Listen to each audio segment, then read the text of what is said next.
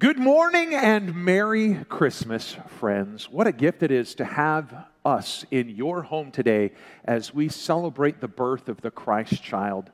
This is a unique opportunity for us to be a part of the streamed virtual church, sharing the Christmas story anew in powerful ways this year. I'm so grateful you've decided to stream our service, be it Christmas morning or at some other point, to celebrate the work of God and the birth of the Christ child.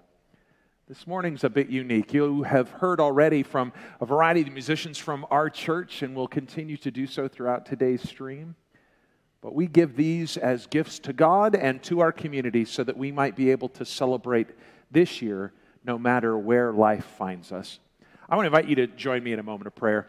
Holy God, in whom we all live and move and have our being, we give you thanks for this Christmas morn for this chance to gather together around the manger's edge, to peer in and see the Christ child, to offer our gifts, our lives, and our stories to him. For indeed, this is a morning of the greatest story ever told, of your great love for us that was made manifest in the birth of your Son. So bless us in this time. Bless us across time, no matter when we're experiencing your hope, your life your joy this Christmas, that we might know you and you might know us. This we pray in Jesus' name. Amen. It's wonderful to be able to join you in your homes on this Christmas morning. Know that I'm doing exactly the same opening presents with my family, our children, and celebrating the traditions of our Christmas day. When our kids wake up in the morning, they take the Jesuses from my wife's nativity that were kept in a box, one great box of God's gift to us as a family, and they match the Jesus with the nativity set that they belong in. Jesus is finally put to home and to rest in the manger scenes around our house on Christmas morning. It's the first gift we open, the very first thing we do. Then we have traditions around what we eat and what we say and how things get opened. There's this gentle process of sharing and observing. Nobody rushes, there's no anxiety. That wasn't always the case when our kids were a lot younger. But it's a chance for us to enjoy one another's joy at gift sharing. It strikes me that it's fun to be home with you this morning because truly the Christmas story is about home. The text that we'll use this morning is about finding room in an inn, a place to lay one's head, a guest room, if you will, knowing that maybe you have family who's traveled to see you or you've done just that. We're praying for your safety in this Christmas season, wherever your journeys take you. But before we get to homecomings and the story of the birth of the Son, I want to tell you a story. It starts as maybe all stories should, in the beginning. See, our scriptures confess that in the beginning, God created the heavens and the earth. And in the pattern of that creation, over those first six days, offering to us that which is earth and sea, sky, light, dark, life, and in fact, all of animal kingdom and humankind, that story is rich in a sense of goodness. And in fact, when God creates humanity, that humanity is very good. But very good's not quite perfect. And in the midst of that, there is a fracture, a sin that occurs that breaks a pattern that God had hoped for to be in relationship with you and with me as human beings and God's, so to speak, favorite creature. That fracture becomes a theme throughout the whole rest of what we call the Old Testament in the Christian church. You see, for God, this pattern of relationship starts with a people. He calls Abram, renames him Abraham, and promises Abraham to have generations of children who will make a difference in the world and shine as a light to all the countries that surround them. From Abraham's one son, Isaac, comes another generation in his son, Jacob. Now, his relationship, even with his own brother, is fractured and struggle. And yet, as Jacob wrestles with God and becomes Israel, you see this pattern continue of God longing to be in relationship with us through family. Israel has 12 sons, and Joseph is displaced, well, sold into slavery into Egypt. He's cast aside by his brothers in the midst of their own broken relationship, but God provides for Joseph even there, so that in a bit of comeuppance, Joseph may be able to provide for his own brothers and families. They become a great nation in Egypt until they are, in fact, enslaved, and the pattern of fracture continues. God's people find themselves at a loss until they're delivered by Moses, brought back, and they become a people who now have a land as they move into the land of milk and honey in Canaan. From that place, a people become a nation. And that nation at first is governed by people who are kin to God judges, prophets. But the people long for a king. And so that transition happens from people and place to now kingdom. First king was imperfect, Saul. And in his falling away is risen David, a man after God's own heart, but as we know his own story, it ain't perfect either. God uses the imperfection of the lives of each of us to bring about God's good story, even at Christmas. But even from one great king, that is a work that becomes fractured. The kingdom falls apart, and that which was a family, a people, a nation, a kingdom is now divided till they come to a place where they are conquered and find themselves in exile, cast aside, in need of God's hope and promise and a sense of being restored. And the story continues that these people who were so displaced from their fractured relationship with God find themselves returning to their land of promise, hoping that God had not forgotten them. And by the time you get to the birth of Jesus, you find these Hebrew people downtrodden, conquered, broken, and governed by a Roman Empire whose power so far exceeded their own that their day to day lives were spent in deep labor. Now, these are a people who are just trying to make ends meet in the midst of a fractured, broken world. The story of Christmas is of a God who loves a fractured, broken world.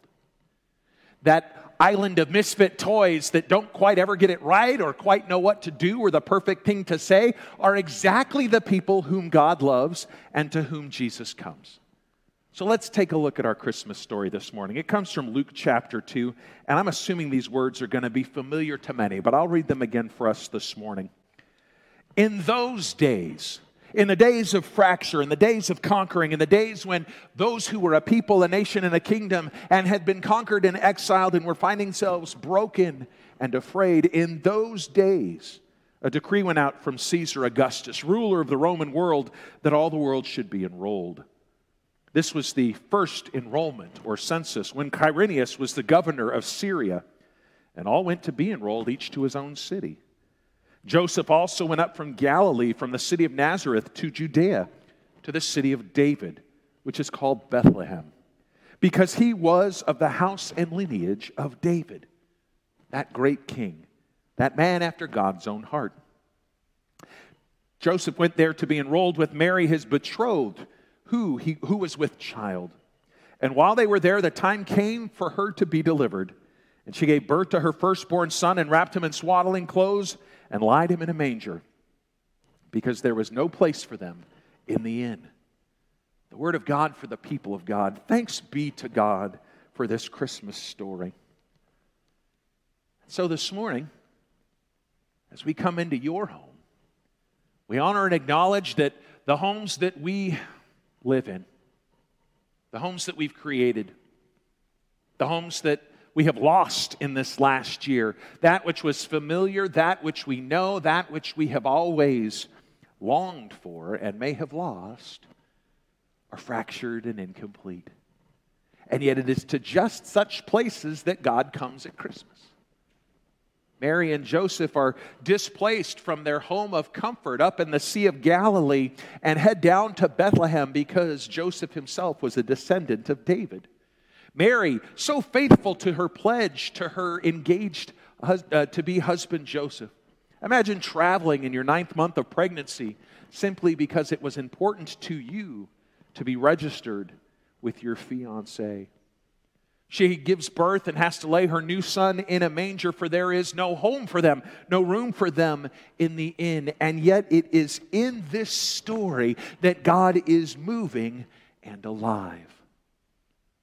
All of the work of the Old Testament, all of the hope and promises of the New, everything that the people of old had longed for and the people today long for, are met in the incarnation and birth of Jesus Christ.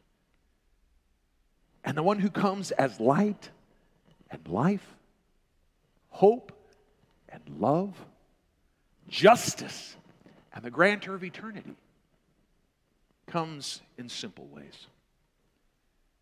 You see, God loves a fractured world enough to risk himself for us, to be present, to be incarnate in a fragile, vulnerable, often cold, often hungry infant a symbol of deep need for all of us, dependent, radically dependent on a mother's love and a father's tender care.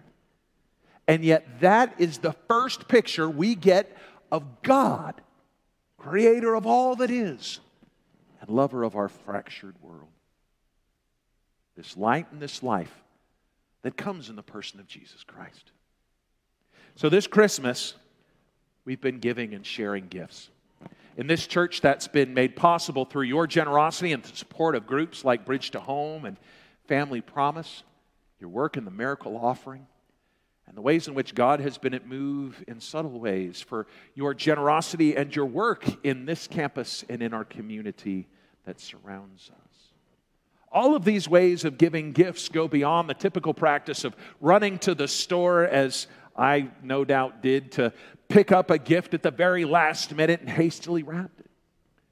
The gifts of our time and our energy, our love and our lives become a holy offering in this season. And they don't have to be perfect. Because God loves a fractured, imperfect world. When we try to frame up what's at stake and what our hope is in this season, I lean on some of the great songs of our faith. And the Christmas carol that speaks most to me on this particular day is Joy to the world, the Lord is come. Let earth receive her King. Today is a day where joy has come, where we, as God's beloved and God's very good creation, receive the King of Kings, our hope and our promise.